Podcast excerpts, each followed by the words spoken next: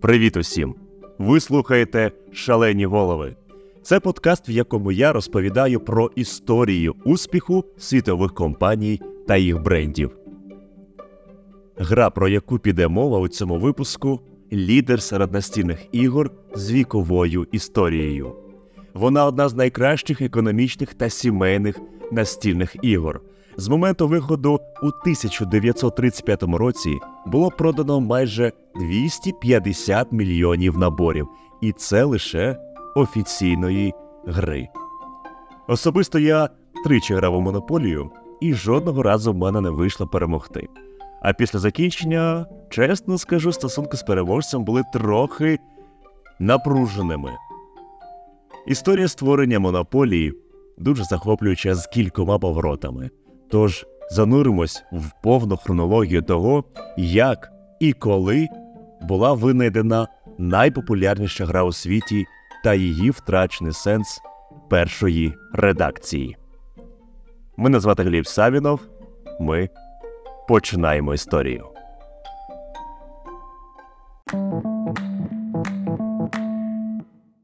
Гра Монополія була вперше запатентована та продана компанією Parkers Brothers у 1935 році.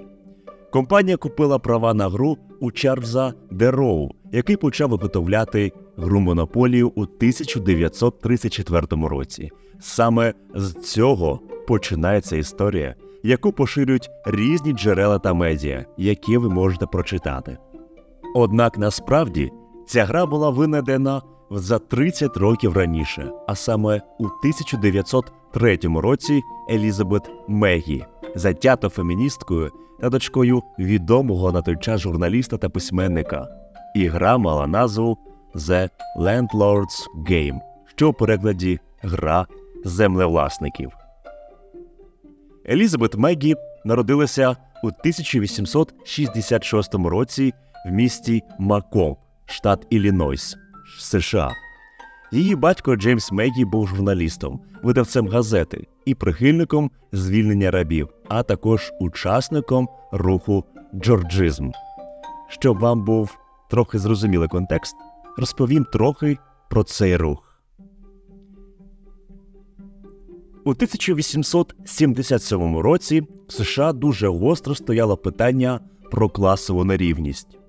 На той час багато хто намагався побудувати свою власну монополію. Наприклад, Джон Рокфеллер зі своєю компанією з видобутку нафти та Корнеліус Вандербіт, який намагався стати королем залізничних ліній. У зв'язку з цим підприємці, які активно нарощували свій капітал, у тому числі за рахунок землі, створювали у суспільстві розлом. У звичайних людей це викликало невдоволення. Серед незадоволених був журналіст, а в майбутньому і політичний економіст Генрі Джордж. Він вважав, що земля це таке ж природне благо, як і повітря, і людина не доклала жодних зусиль для їхньої появи. Це міркування лягли в основу його ідеї, яку він відобразив у книзі Прогрес і жебрак. Суть податку в тому, що дохід, що отримується за просте володіння землею, повинен стягуватися державою і піти на благо суспільства, а дохід, що отримується за бізнес, який введеться на цій землі, повинен отримувати власник цієї землі. На прикладі нафти будьте ласкаві заплатити податок за використання видобутку на цій землі.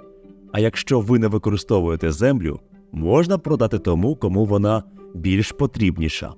Зрештою, єдиний податок на землю мав поліпшити життя суспільства і зменшити прірву нерівності. Тоді ж Джеймс Меггі хотів, щоб його донька теж дотримувалася тих самих ідеалів. Елізабет прочитала книгу Прогрес і жебраки та приєдналася до ідеї джорджизму. Вона шукала спосіб залучити якомога більше людей до сучасних проблем суспільства та поділитися ідеями руху. Елізабет дуже довго думала над вдалим форматом для донесення ідеї. В той час настільні ігри ставали дедалі популярними, і вона вирішила втілити свій задум у просвітницьку гру, яку дала назву Гра землевласників. До гри вона додала дві версії правил. Граючи за першою версією правил, треба було ходити по полю, купувати території, накопичувати гроші, платити за оренду, як і сучасні монополії. На відміну від поточної монополії, ховалися в деяких ділянках. Наприклад, клітинка для бідних туди потрапляли гравці, у яких не залишалося грошей, і вибратися вони могли звідти лише узявши гроші в борг у іншого гравця. Так само клітинка Вирушай у в'язницю називалася трохи інакше проходу немає. Іди у в'язницю. З в'язниці можна було вибратися двома способами: заплатити 50 доларів або викинути однакові значення на кубиках. Поле старт називалося Мати земля дає плоди і дозволяла взяти 100 доларів із банку. Гра закінчувалася після того, як гравці пройшли поле певну кількість разів. Перемагав найбагатший гравець. Грою Елізабет Мегі хотіла показати, що найшвидший і при цьому несправедливий спосіб розбагатіти це скупити якнайбільше територій і тримати їх під своїм контролем. Таким чином, гравці мали зрозуміти ідеї джорджизму.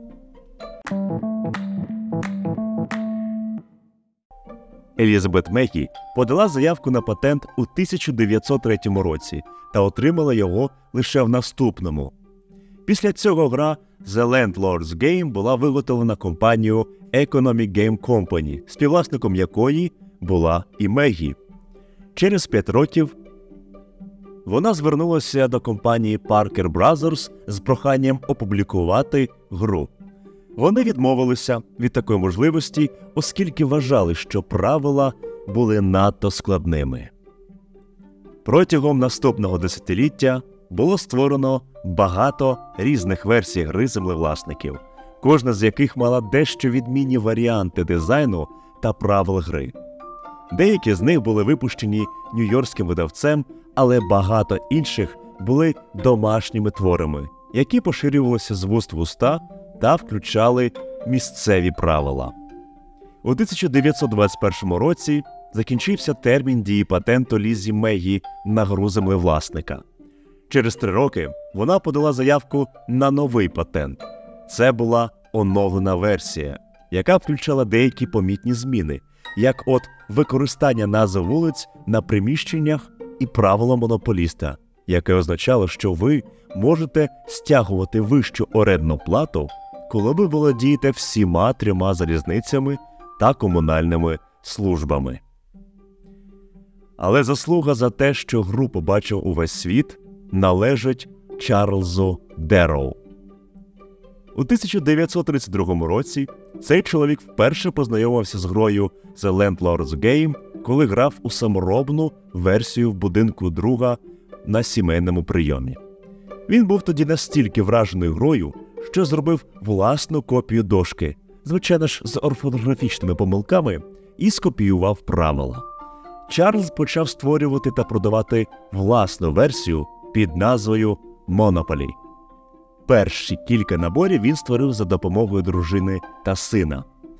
Саме ці перші версії були написані на клейонці, перш ніж він знайшов друкаря, який міг би надрукувати його проекти на квадратній дошці.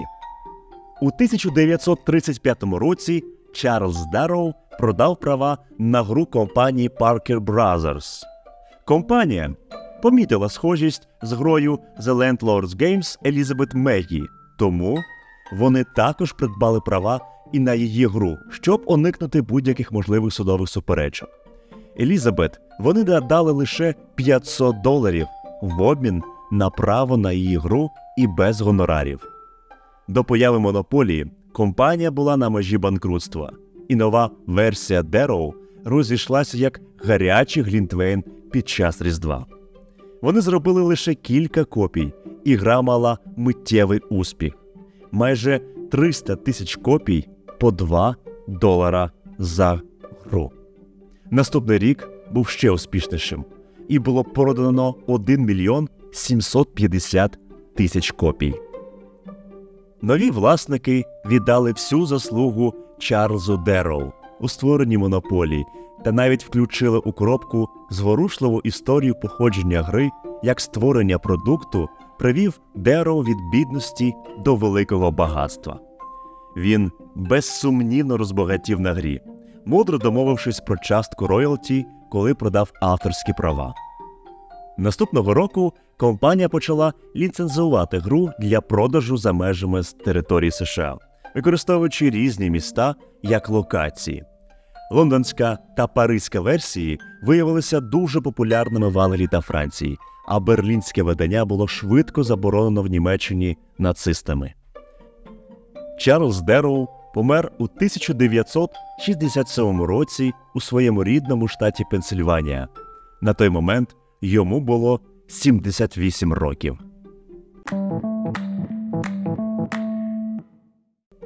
До 1973 року монополія досягла такого високого статусу, що в Нью-Йорку відбувся перший в історії чемпіонат світу з монополії. Однак це десятиліття було складним, оскільки компанія Parker Brothers були втягнуті в тривалу суперечку за порушення прав на торговельну марку проти Ральфа Анспаха, творця антимонополії. Між різними судами було багато суперечок, але зрештою права на компанію з брендом Монополі залишилися за Parker Brothers. Тоді як Ральф Анспах також зберіг право продавати свою гру. Цікава річ у цій судовій справі полягає в тому, що вона змусила Ральфа заглибитися в історію монополії, і він розкрив багато предісторій, яку описав вам вище. Якби не цей випадок, можливо, головна роль Елізабет Мегі була б втрачена назавжди. У 1991 році компанія Hasbro купила права на монополію у тій самій компанії Parker Brothers. Відтоді компанія застосувала зовсім інший підхід до гри і почала додавати велику кількість різних версій. Багато нових видань пов'язано з популярними фільмами та телевізійними шоу, такі як Зоряні війни або Ходячі мерці. Але також було зроблено кроки, щоб оновити правила та зробити гру більш соціальною. Hasbro також намагалися йти в ногу з часом, пришвидшивши ігровий процес із запровадженням швидкісного кубика для всіх ігрових наборів у 2008 році, тоді як нова молодша аудиторія була злучена численними версіями Монополія Junior. За роки існування гри Монополія встигли перекласти щонайменше 47 мовами та запустити у продаж у 114 країнах. Тому порахувати всі існуючі варіації гри просто неможливо. У 2013 році монополія принесла компанії Hasbro близько 400 мільйонів доларів. Це 30% світового продажу на ринку настільних ігор, що за оцінкою консалтингової компанії Grandview Research еквівалентно частці Google на рекламному ринку США. Пандемія спровокувала ще один бум. Навесні 2020 року у Великій Британії доходи від настільних ігор та головоломок зросла на 240%, і монополія була лідером продажів пише видання. Велика частка оригінальної ідеї та формулювання гри належить саме Елізабет Мегі, що розробила її у 1903 році, заслуговує на визнання як найперша версія гри Монополія. Звичайно, це було не зовсім те саме, що випущена гра в 35-му році Parker Brothers. Але за цей час Монополія встигла завоювати свою армію прихильників. Дякую, що ви дослухали цей випуск до кінця. З вами був Гліб Савінов. До наступного епізоду.